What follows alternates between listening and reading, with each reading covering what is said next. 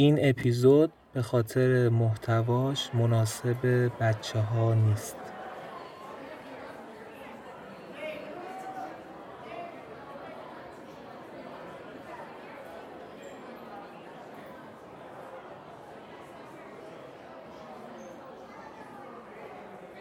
یه آقایی بود به اسم بهزاد نیکمنش. یه وکیل 47 ساله ای که خیلی تو کارش خبره بود و کار کشته غروب یک شنبه روزی داشته می‌رفته سمت خونهش اونم بعد از یه دادگاه پر از اتفاقات و پر از چالش وقتی می‌رسه دم خونه کلیدو میندازه توی قفل و وارد میشه. طبق عادتی که همیشه داشته یه سر به اتاق دخترش می‌زنه. اما با صحنه رو به رو میشه که باعث میشه در جا سکته قلبی کنه و تا یک ماه بعدش هم توی سیسیو بیمارستان بهمن بستری باشه. چیزی که دیده بود چیزی که بهزاد نیکمنش دیده بود خون بود. خون سرخی که روی سرامیکای سفید کف اتاق ریخته بود و وقتی با چشماش رد خون دنبال کرد رسید به بدن بیجون و بیروح دخترش. که کنار تخت دراز به دراز افتاده بود. اونم تو حالی که دو تا چاقو فرو رفته بودن توی هر کدوم از چشماش. یه هفتیر قدیمی توی دست راست دخترش بود شقیقه سمت راستش هم با یه گلوله سوراخ شده بود. این قتل نبود یه خودکشی بود. یه خودکشی عجیب و دلخراش. بعدها معلوم شد که اون اول چاقوی اول رو وارد چشم چپش کرده و بعدم چاقوی دوم رو توی چشم راستش فرو کرده. بعدم که یکم زمان میگذره و نمی‌تونه درد رو تحمل کنه با هفتیر خودش رو خلاص می‌کنه.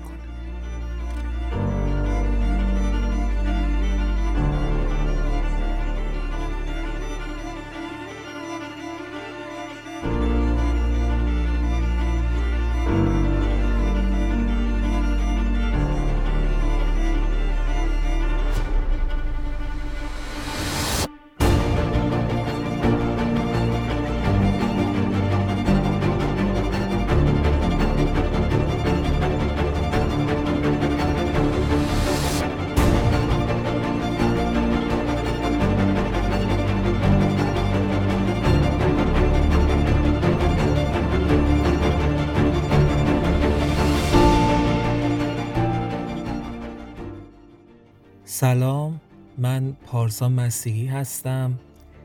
با پادکست ریسمان همراهتونیم ما در پادکست ریسمان داستان و قصه روایت می‌کنیم. داستان هایی که توی ژانرهای مختلف ممکنه باشن از گمان زن گرفته تا داستان های رئال. داستان هایی که هر کدومشون می‌تونن طرح یک رمان باشن و یا شاید هم هستن.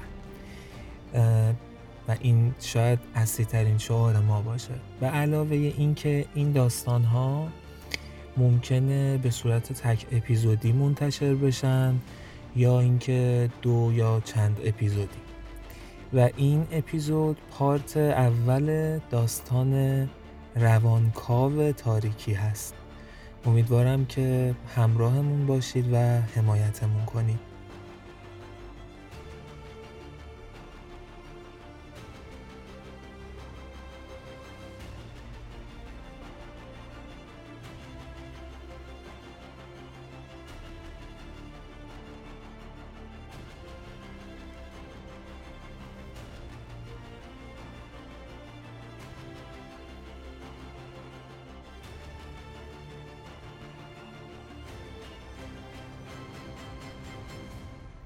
داستان این اپیزود مثل اکثر قصه ها و ماجراها با یه اتفاق شروع شد.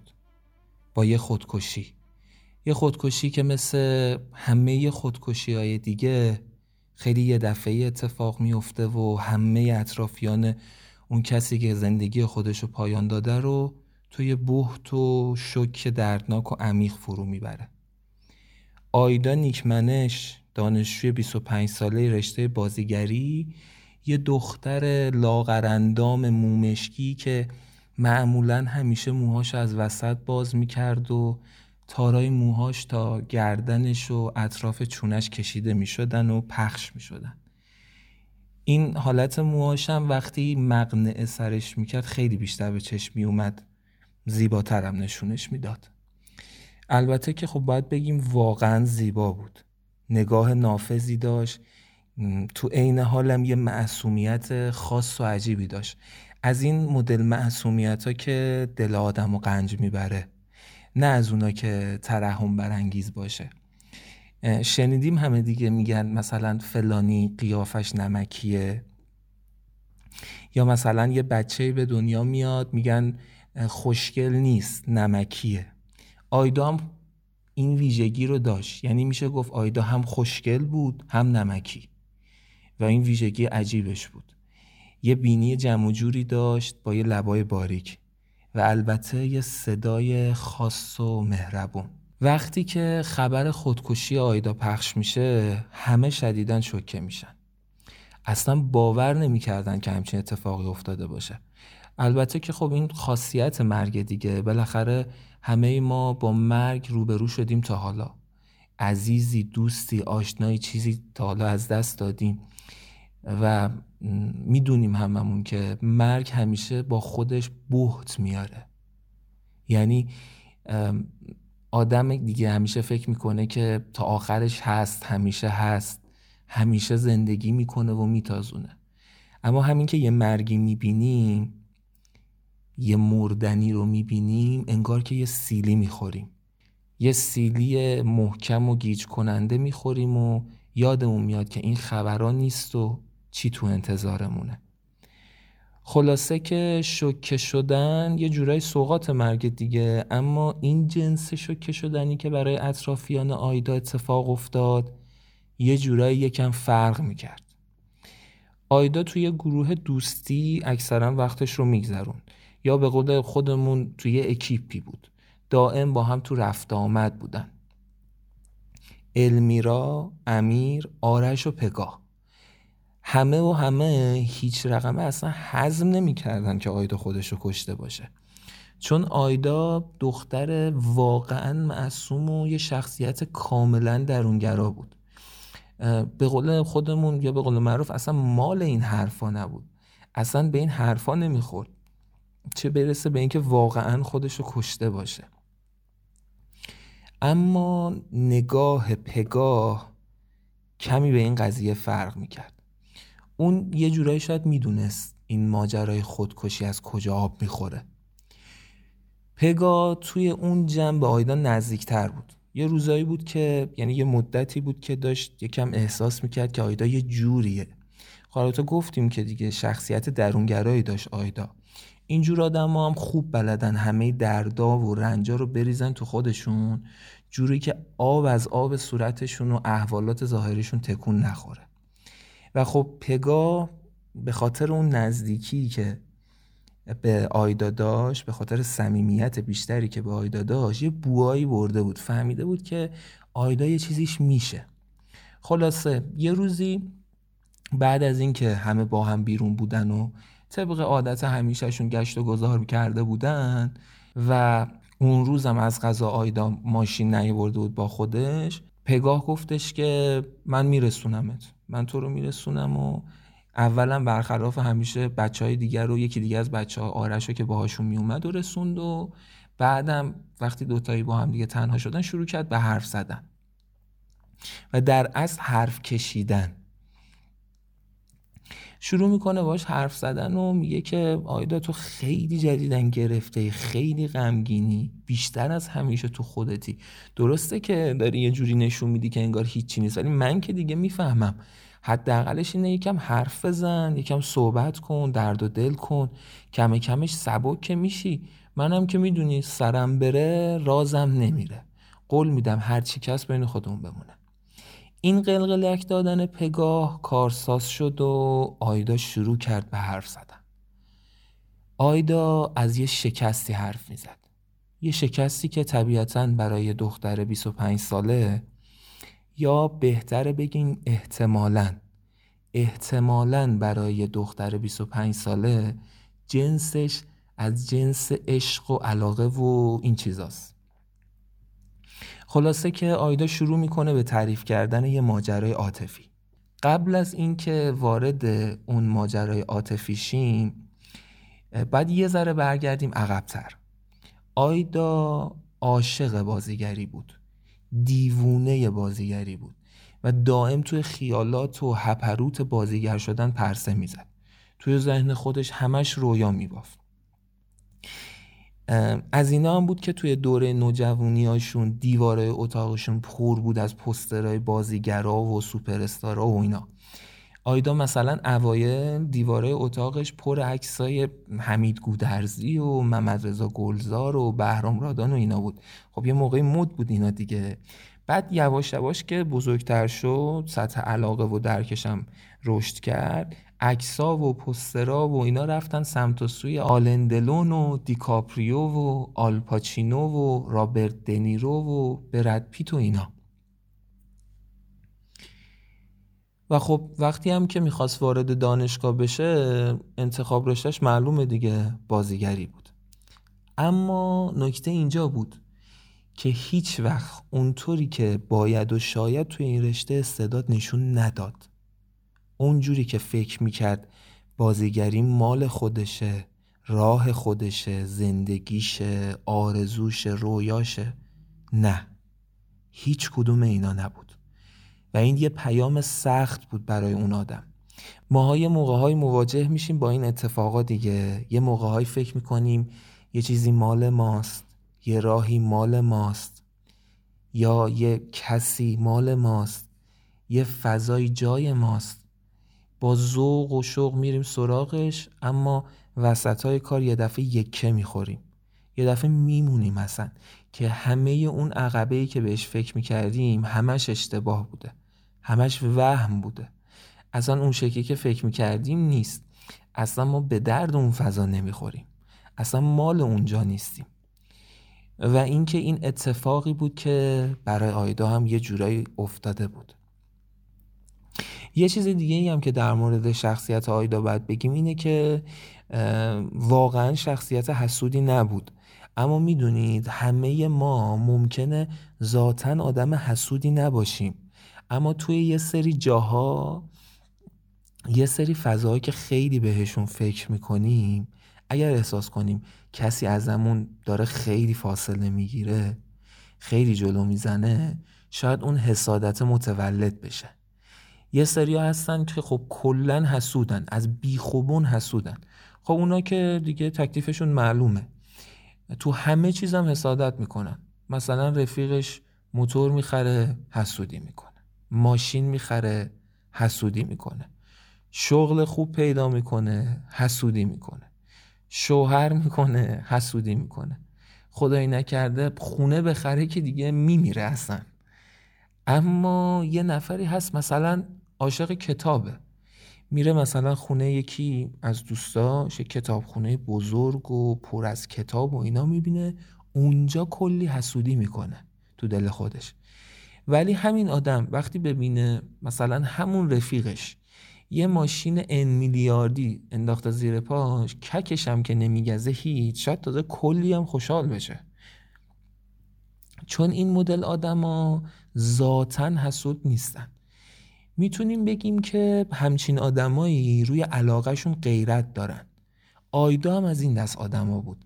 آدمی که واقعا حسود نبود اما روی بازیگری از این مدل غیرت ها و تعصبا داشت. تو درون خودش هم به پیشرفت المیرا و امیر و آرش و حتی پگاه که خب خیلی رابطه نزدیکی با هم داشتن حسودی می‌کرد و واقعا حسرت می‌خورد.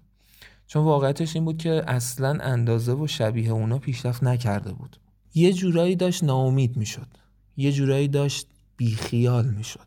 بیخیال بازیگری. نه اینکه بخواد تصمیم بگیره از بازیگری دور شه. چون پیشرفتی نمی کرد یواش یواش خیلی ناخداگاه داشت از اون فضا فاصله می گرفت تا اینکه یه اتفاقی افتاد. خب یه جورایی ترسیم کردیم صورت آیدا رو دیگه صورت زیبایی داشت. البته نمی‌تونیم بگیم زیبایی خیره کننده ولی خب از اون دست فیسایی بود که اگه یکم بهش دقت می‌کردی و محوش می‌شدی آدم رو درگیر می‌کرد و واقعا می‌کشید تو خودش. برا همینم آدمایی که بخوان به آیدا نزدیکشن همیشه بودن و تعدادشون هم اصلا کم نبود. او هم به این فضا عادت داشت. از اون ورم یه نکته رو باید بگیم که خب آیدا خانواده متمولی داشت. وضع مالی خوبی داشت. ماشین زیر پاش ماشین قابلی بود. لباسا همه مارکدار اتکلانا همه گرون قیمت. خلاصه که همه چیز به راه بود. برای همینم همیشه یه کیس مناسب بود برای پسرایی که اصطلاحا شاخکاشون تیزه. اما خود آیدا شاید برعکس همسن و سالاش خیلی درگیر این ماجراها نبود.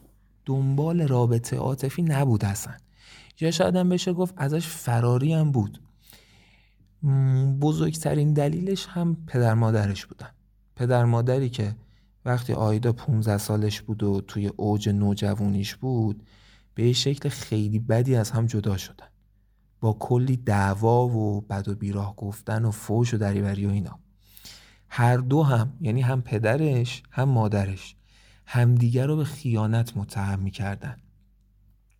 حالا خیلی لزومی نداره اینجا وارد ریز ماجرای پدر مادر آیداشیم اما همینقدر بدونیم که آیدا دقیقا تو سن و سالی که عاطفه آدم داره به اون شکل خاصش جوونه می‌زنه شاهد به گل نشستن رابطه عاطفی و زناشویی بابا مامانش اونم به بدترین شکل بود. واسه همینم همیشه یه گاردی نسبت به روابط عاطفی داشت و هر کسی هم که نزدیکش می‌شد که بهش پیشنهاد دوستی و آشنایی بده توکشو میچید. البته که با احترامم این کارو می‌کرد ولی خب به حال دور می‌کرد آدمایی که تو این فضا نزدیکش می‌شدن. و به این چیزا اصلا علاقه نشون نمی‌داد. هیچ علاقه ای اما از اونجا که همیشه یه استثنایی هست سر و کله استثنای ماجرای آیدا هم پیدا شد. یه روزی توی دانشکده آیداینا یه سمینار نقد فیلمی برا بود. از این دست سمینارا توی دانشکده ها و اینا خب خیلی چیز عادیه دیگه یه چیز رواله. یه فیلمی قرار بود اون روز توی سمینار نقد بشه. کار سوم یه کارگردان جوون بود به اسم کاوه زارعی. کاوه زارعی اگه بخوایم لپ کلام بگیم ترکونده بود. یه و دو ساله که سه تا فیلم ساخته بود یکی از یکی خفنتر. هم نظر منتقدا رو جمع کرده بود هم نظر عامه مردم با اینکه کاراش هم درام بودن و اما فروش خوب و واقعا قابل توجهی می‌کردن. واسه همینم تهیه کننده ها هم روی خوشی به این آدم نشون می‌دادن. خلاصه که واقعا به یه پدیده تبدیل شده بود اون روزا. برگردیم به همون روزی که نقد فیلم آخر کاوه توی دانشگاه آیداینا برا بود. آیدا هم توی اون سمینار شرکت کرده بود. یه عادتی هم داشت معمولا توی اینجور جلسه ها تا اونجایی که می‌تونست زود می‌رفت می‌رفت اون جلو ملا میشست. همیشه هم یه سررسید قهوه‌ای رنگ همراهش بود و نکات جلسه رو نوت برداری می‌کرد که بعدا حالا داشته باشه و شاید یه جایی به دردش بخوره. جلسه برگزار شد و حرفا زده شد و تعریف تمجیدا و نقدا و صحبتها و اینا. یه چند دقیقه ای قبل از اینکه دیگه مجری مراسم بخواد تشکر کنه از حضور حضار و اینا آیدا زد بیرون از سالن. رفت توی حیات دانشکده نشست زیر یه درختی یه نیمکتی بود توی جای خوب دانشگاه. رفت اونجا نشست و خودش با خودش خلوت کرد. hands-free ش رو از کیفش در آورد گذاشت توی گوشش. یه موزیک از گروه April Rain play کرد. رفت تو خیالات و هپروت خودش.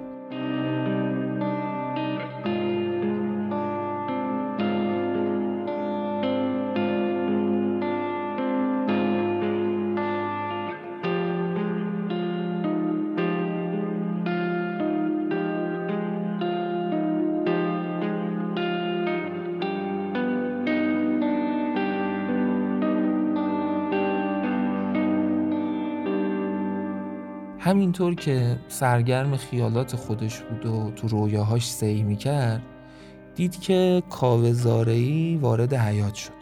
کلی از دانشجوها دورش جمع شدن و دورش رو گرفتن و شروع کردن حرف زدن و اینا. یه سری هم وایستادن بکس گرفتن. آیدام همینطور که تو خیالات خودش پرسه می‌زد به کاوه و آدمای دوروبرش خیره بود.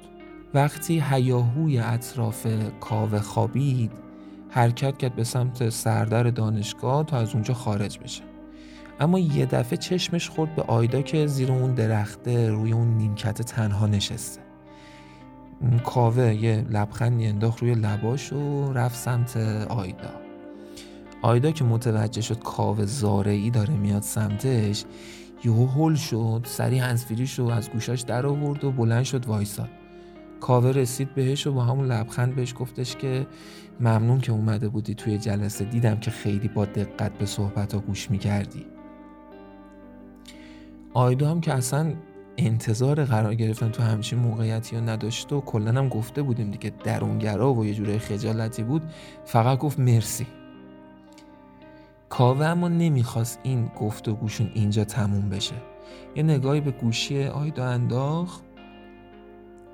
بعدش هم پرسید که موزیک گوش می‌کردی؟ بعد یه طور عجیبی انگار که مثلا خیلی وقت با هم آشنان و اصلا مثلا انگار نه انگار همین یعنی الان اولین باره که دارن همدیگه رو می‌بینن دستش رو برد سمت گوشی آیدا و گوشی دستش کشید و یه نگاه انداخت به صفحه گوشی. گفت اه اپری رین گوش میدی؟ چقدر خوش سلیقه ای منم عاشق کارای این گروه هم. بعدم بدون مکس ادامه داد که ببینید خانم آیدام سریع پرید وسط حرفش گفت آیدام. بعد کاوم لبخندش یکم گشادتر شد یکم لبخنده رو بیشتر کرد و ادامه داد که آیدا جان شما چه رشته ای می‌خونی؟ آیدام بلا فاصله گفت بازیگری. کاوه یه سری تکون داد و گفت خب خیلی خوبه. راستیتش من برای فیلم جدیدم به بازیگری با ویژگی های ظاهری تو احتیاج دارم. اینو که گفت چشمای آیدا برق زد. توی ذهنش توی همون یه لحظه کلی تصویر خیال انگیز گذشت. اینکه می‌تونه از همه دوستاش جلو بزنه اینکه می‌تونه پیشرفت عجیب غریب کنه تصویر خودش رو روی پرده های سینما تصویر کرد روی جلد مجله ها توی سایت های خبری سینما و کلی از این فکرهای جذاب. کاوه دست کرد توی جیب بغل کتش همون لحظه. یه کارت در آورد و داد به آیدا. بعدم گفت اگر دوست داشتی با هم همکاری کنیم با هم تماس بگیر. تا قرار تست رو با هم دیگه ست کنیم. خب معلومه چه اتفاقی میفته دیگه. آیدا میشه بمب انرژی. سر از پا نمی‌شناسه. یه بعد دیگه شخصیت آیدا شهودی بودن بود. اینطور آدما آدمای شهودی کلا خوراک می‌خوان واسه خیالشون تا بتونن نفس بکشن زنده بمونن. کاوه این خوراک رو بزک کرده گذاشته بود جلوی ذهن آیدا. اونم مثل یه بیابونگردی که آیدا رو میگیم. مثل یه بیابونگردی که تو صحرا گم شده باشه و گرسنه و تشنه مونده باشه بلعید این خوراکو. اون روز تا خود شب هزار بار اون صحنه های صحبتش با کاوه رو توی ذهنش مرور کرد و ادامه داد و بافت. دیگه کار به جایی رسیده بود که عکسا و پوسترهای خودش رو می‌دید توی اتاق این و اون. خیلی هم دووم و همون فرداش زنگ زد به کاوه تا قرار تست رو باش fix کنه. خلاصه کاوه هم ساعت سه بعد از ظهر همون روز توی دفترش قرار رو ست می‌کنه. دل تو دل آیدا نبود. اولین بار بود که برای رفتن به یه جایی حسابی داشت به سر و وضع و پوششش فکر می‌کرد. همیشه دختر خوشپوشی بوده اما خب یه روالی داشت توی ذهنش یه نظمی داشت. اینم بیشتر از مادرش به ارث برده بود. واسه همین انتخاب لباس و آرایش کردن و ایناش یه جورایی اتوماتیکوار همیشه انجام می‌شد. اما اون روز نظم ذهنش به هم ریخته بود. نتیجهش البته یه چیز دلچسبی از آب در اومد. یه مانتوی سرمه بلند که کنارهاش دور تا دورش طرح دستی کار شده بود. حالت رنگ طلایی رنگ یه کفش پاشنه بلند یه آرایشی که چهرش رو تمایز داده بود نسبت به آیدای همیشگی. اگر آشناها میدیدنش قطعا شکه می شدن و زیباییش به چشم می اومد. یه روسری براقی که ترکیبی از رنگ سفید و قرمز داشت و موهایی که مثل همیشه از وسط باز شده بودن.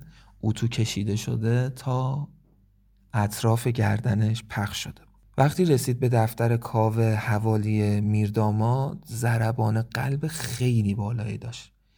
زنگو که زد احساس کرد الانه که قلبش وایسه. انقدر استرس گرفته بود. خلاصه در باز شد و منشی کاوه با روی باز ازش استقبال کرد و بعدم فرستادش داخل اتاق. همین که وارد اتاق شد کاوه رو دید که دم پنجره اتاقشه. پنجره اتاق کاوم رو به شرق شهر بود. کاوم وایستاده بود و داشت سیگار دود می‌کرد. کاوم بی مقدمه حتی بدون سلام ازش پرسید سیگار که اذیتت نمی‌کنه. آیدام که خیلی سعی کرده بود و کلی هم با خودش تمرین کرده بود. مثل دیروز مثل یوبسا نگاه نکنه همینطوری یه لبخندی زد و گفتش که فکر نمی کنم هیچ اهل هنری با دود سیگار مشکل داشته باشه. کاوم از این جواب خیلی خوشش اومد. از کنار میز بزرگ و قهوه‌ای قهوه‌ای سوخت رنگ مدیریتیش گذشت. اومد نشست روی یکی از مبلای راحتی سورمی رنگ جلوی میز. بعدش هم با دست اشاره کرد به آیدا که بیا بشین اینجا. آیدا هم نشست روبروی کاوه. اون وقت کاوه از روی از زیر یه میز شیشه کم ارتفاعی که بین این مبلای راحتی بود یه پاکت سیگار Marlboro Gold در آورد و باز کرد. با دو تا انگشتش زد زیر پاکت و یه نخ سفید رنگ پرید بیرون و گرفت سمت آیدا. بعدم با لبخندش میگه که راحت باش. آیدا سیگار رو می‌ذاره بین لباش که با یه رژ صورتی رنگی هم بزک شده بودن. کاوم سیگارش آتیش می‌کنه و چند ثانیه‌ای بینشون سکوت جریان پیدا می‌کنه. تو اون لحظه ها آیدا انگار تازه وقت کرده باشه خوب کاوه رو برانداز کنه. یه مرد تقریبا قد بلند سبزه. موهاش تقریبا خیلی کوتاه بود. بعدم از سمت راست فرق باز کرده بود. این فرقش هم یه خط سفیدی درست کرده بود کنار سرش. یعنی خیلی مرتب این کار انجام شده بود. بینی نسبتا بزرگی هم داشت. لبهای گوشتی هم داشت. چشماش هم نسبتا درشت بود. پشت عینک کاوچویی هم جا خوش کرده بودن. بهش می‌خورد که مثلا اهالی جنوب باشه. در کل چهره معمولی داشت یکم هم مرموز بود چشماش. شاید هم خب البته به خاطر شغلش بود دیگه یه کارگردانی که باید حواسش به همه چیز باشه همه چیز رو کنترل کنه. شاید شغلش بود که این حالت رو به چشماش داده بود. یواش یواش حواس آیدا بعد از اینکه خوب برانداز می‌کنه کاورو میره سمت و سوی دیزاین اتاق. چیزی که براش یکم عجیب و شایدم یکم تو ذوق زننده بود این بود که اونجا هیچ نشونی از سینما نبود.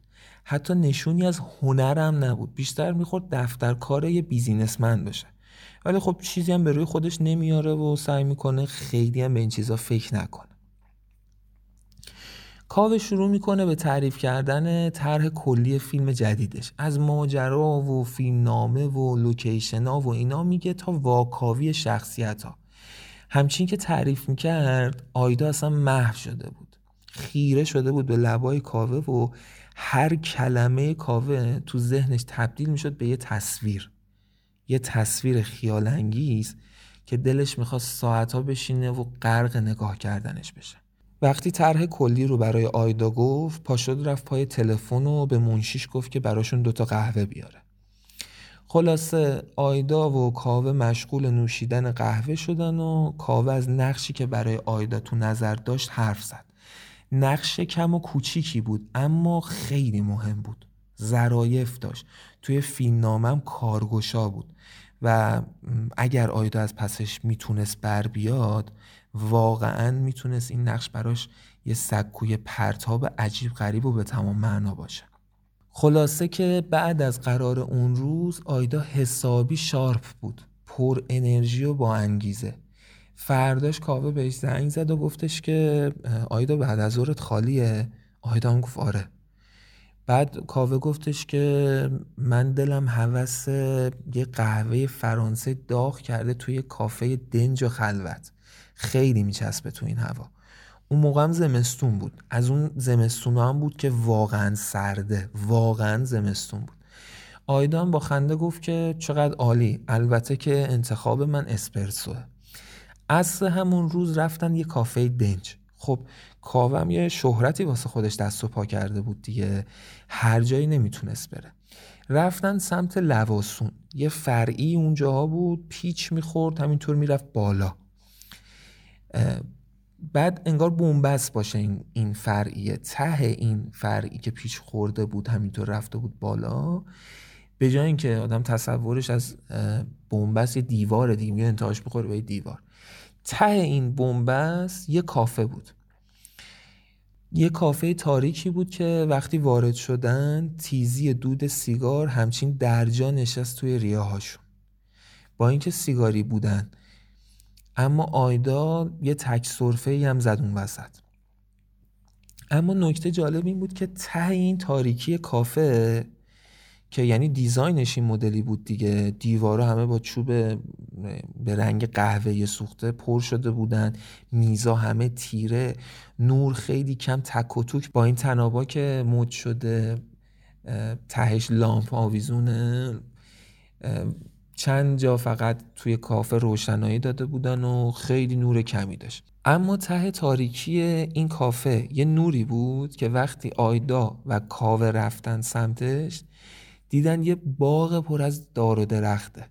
خیلی صحنه عجیب و قشنگی بود. خیلی کافه باحالی بود. اون وقت لابلای این درختها میز و صندلی گذاشته بودن.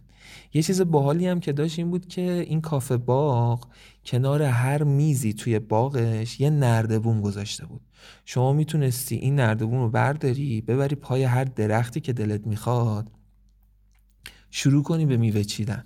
کاوه و آیدا هم تا میزشون انتخاب کردن کاوه دوید نردبون برداشت گذاشت پای درخت پرتقال و رفت بالای درخت دو تا پرتقال چید. دو تا پرتقال خوب انتخاب کرد و چید اومد پایین و گذاشت روی میز و شروع کردن به خاطر ساختن. اون روز برعکس قرار قبلیشون هیچ حرفی از فیلم و بازیگری و اینها نشد. تماما حرف سمت خاطره های شخصیشون بود. خنده های این دوتا بود که لابلای این شاخه های درخت ها همچین پرت می شد هوا. اون شب وقتی برگشتن خونه آیدا اولین بار بود که یه حسی رو تجربه می کرد انگار قلبش داره بزرگ میشه. انگار چشاش داشتن نور می‌گرفتن. دستاش داشتن جون می‌گرفتن. بچه نبود. فهمید که اسم این حالش شاید عشقه.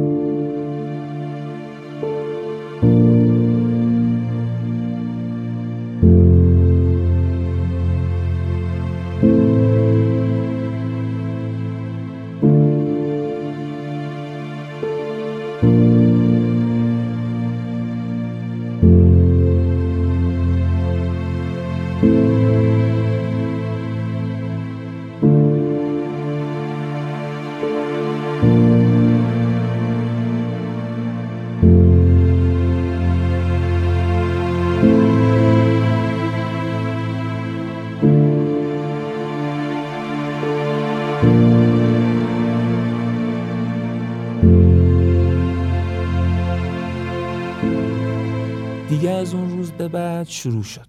ماجرای ماجراهای عاطفی و خاطر سازی و عاشقی کردن بین این دو نفر شروع شد. اصلا دیگه از یه جا به بعد برای آیدا کاوه از بازیگری هم مهمتر شده بود. بعد همینطور با سرعت و دیوانوارم توی رابطه عاطفی می‌رفتن جلو. طولی نکشید که رابطه جنسی هم بینشون اتفاق افتاد. هر دو تشنه و حریص آیدا که انگار در یه دنیای جدید رو به روش باز کرده بودن. خودشو غرق کرده بود توی این دنیا.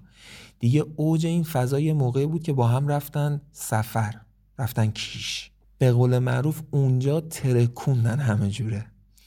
بعد یه هفته برگشتن و آیدا رفت خونه. فقط دلش می‌خواست بعد از این یه هفته لذت ناب و خالص بخوابه. لباساشو در آورد و خودشو پرت کرد روی تخت. یه دل سیر خوابید بیشتر از دوازده ساعت. بعد که پا شد اولین چیزی که سراغش اومد حس دلتنگی بود. به ساعت روی دیوار روبروش نگاه کرد. وقتی فهمید انقدر زیاد خوابیده یکم استرس گرفت که نکنه کاوه نگران شده باشه. سری دنبال گوشیش گشت و پیداش کرد. صفحه گوشی رو روشن کرد و برخلاف تصورش نه زنگی نه پیامی هیچی که هیچی. حالا اون بود که نگران شده بود. سری شماره کاوه رو گرفت. چند بوغ کشیده که انتظار رو براش سختتر می‌کرد. اما جوابی تو کار نبود. دوباره گرفت. دوباره و دوباره. اما خبری نشد که نشد. اونقدر نگران شد که نکنه چیزی شده باشه. اصلا بدون اینکه فکر کنه پاشد لباساشو پوشید که بره دم خونه کاوه. همین که اومد از در خونه بره بیرون دستشو گذاشت رو دستگیره در خونه خودشون تازه یادش اومد که اصلا نمی‌دونه خونه کاوه کجاست. تا حالا هیچ وقت سمت خونه کاوه نرفته بودن. آیدام هیچ وقت نپرسیده بود که خونت کجاست. دستش هم به هیچ جا بند نبود. کل اون روز برای آیدا جهنم گذشت. هی می‌رفت این ور خونه میومد اون ور خونه. دستاش شروع کرده بودن به لرزیدن. حدی از استرس و استراب رو داشت تحمل می‌کرد که سابقه نداشت براش. درسته که جهنم بود اون روز ولی گذشت. جهنم هم میگذرن دیگه. فرداش چشک باز کرد بازم همون حال بیتابی دست داد بهش. سری رفت سراغ گوشی. باز هم هیچ خبری نبود. دوباره شروع کرد به زنگ زدن به کاوه. اما بازم هیچی نصیبش نشد. یه دفعه یاد دفتر کاوه افتاد. تنها سر نخی که ازش داشت. سری لباسا رو پوشید و زد بیرون. تون تون این دکمه آسانسور رو فشار می‌داد. آخرم منتظر نموند. پیچید توی راپله ها دو تا یکی پله ها رو میدوید پایین. نشست توی ماشین. ریموت در و زد و پاشو کوبوند روی پدال گاز. چهل دقیقه بعد آیدا پشت در واحد بود. دفتر کاوه. زنگ و زد. همون منشی اومد در رو باز کرد. آیدا با یه حالت هرس و خشمی گفت کاوه هست؟ و بعد سرش انداخت رفت تو. منشی گفت کدوم کاوه؟ آیدا با تعجب و چشای گرد شده برگشت و پرسید کدوم کاوه؟ تو واسه کی کار می‌کنی پس؟ کاوه زاره ای دیگه. دستاشم همچین مش کرده بود این ناخوناشم فشار می‌داد توی گوشت دستش.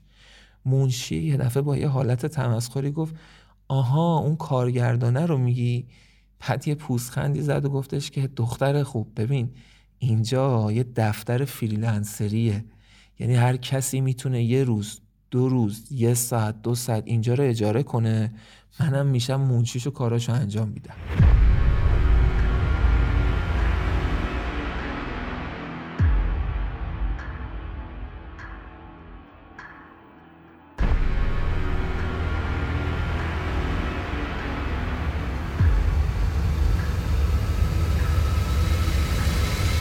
آیدا یه دفعه انگار آوار ریخته باشن رو سرش.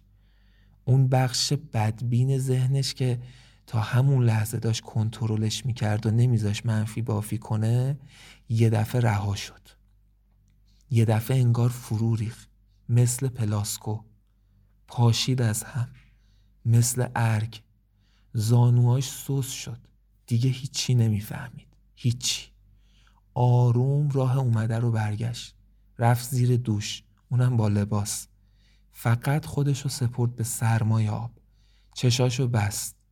یه دفعه تمام احساس عشق تمام حس دوست داشتن و احساس دوست داشته شدن براش تبدیل شده بود به یه کلمه.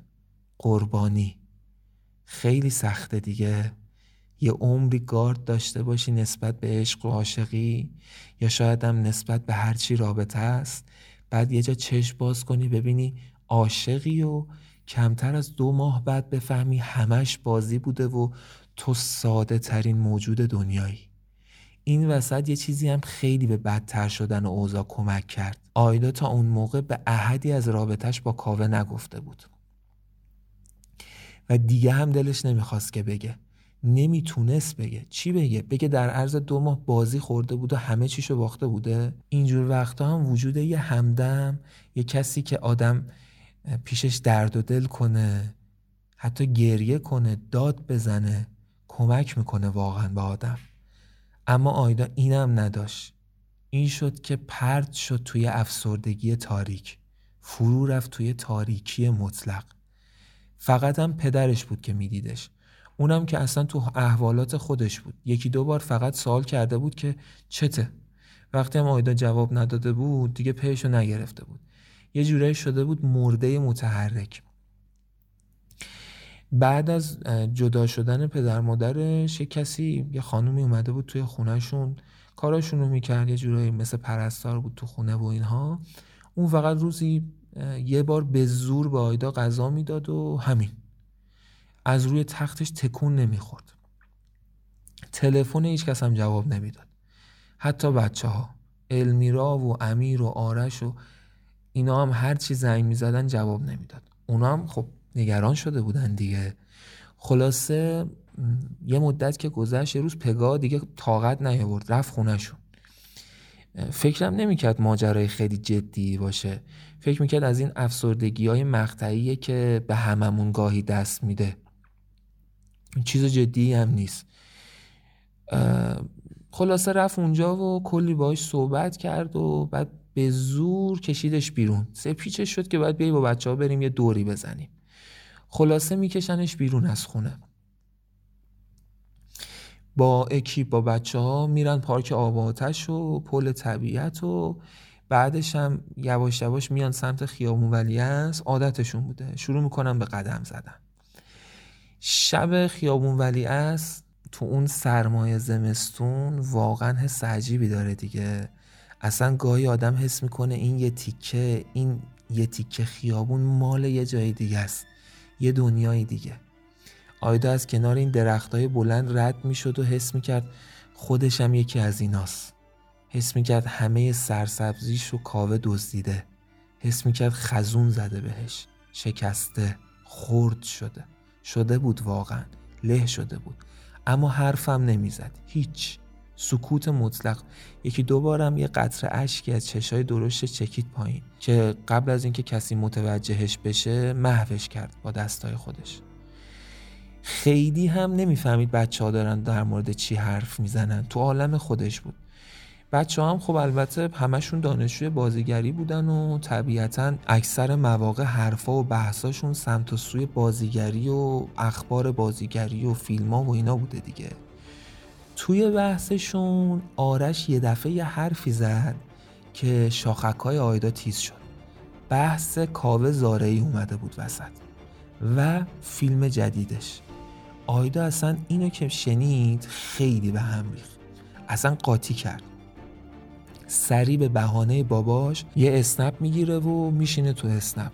گوشی رو بر میداره و نتش رو روشن می‌کنه. میره تو سایت های خبری می‌بینه که بله کاوه زارعی فیلم جدیدش رو کلید زده و همه بازیگرها هم مشخص شدن.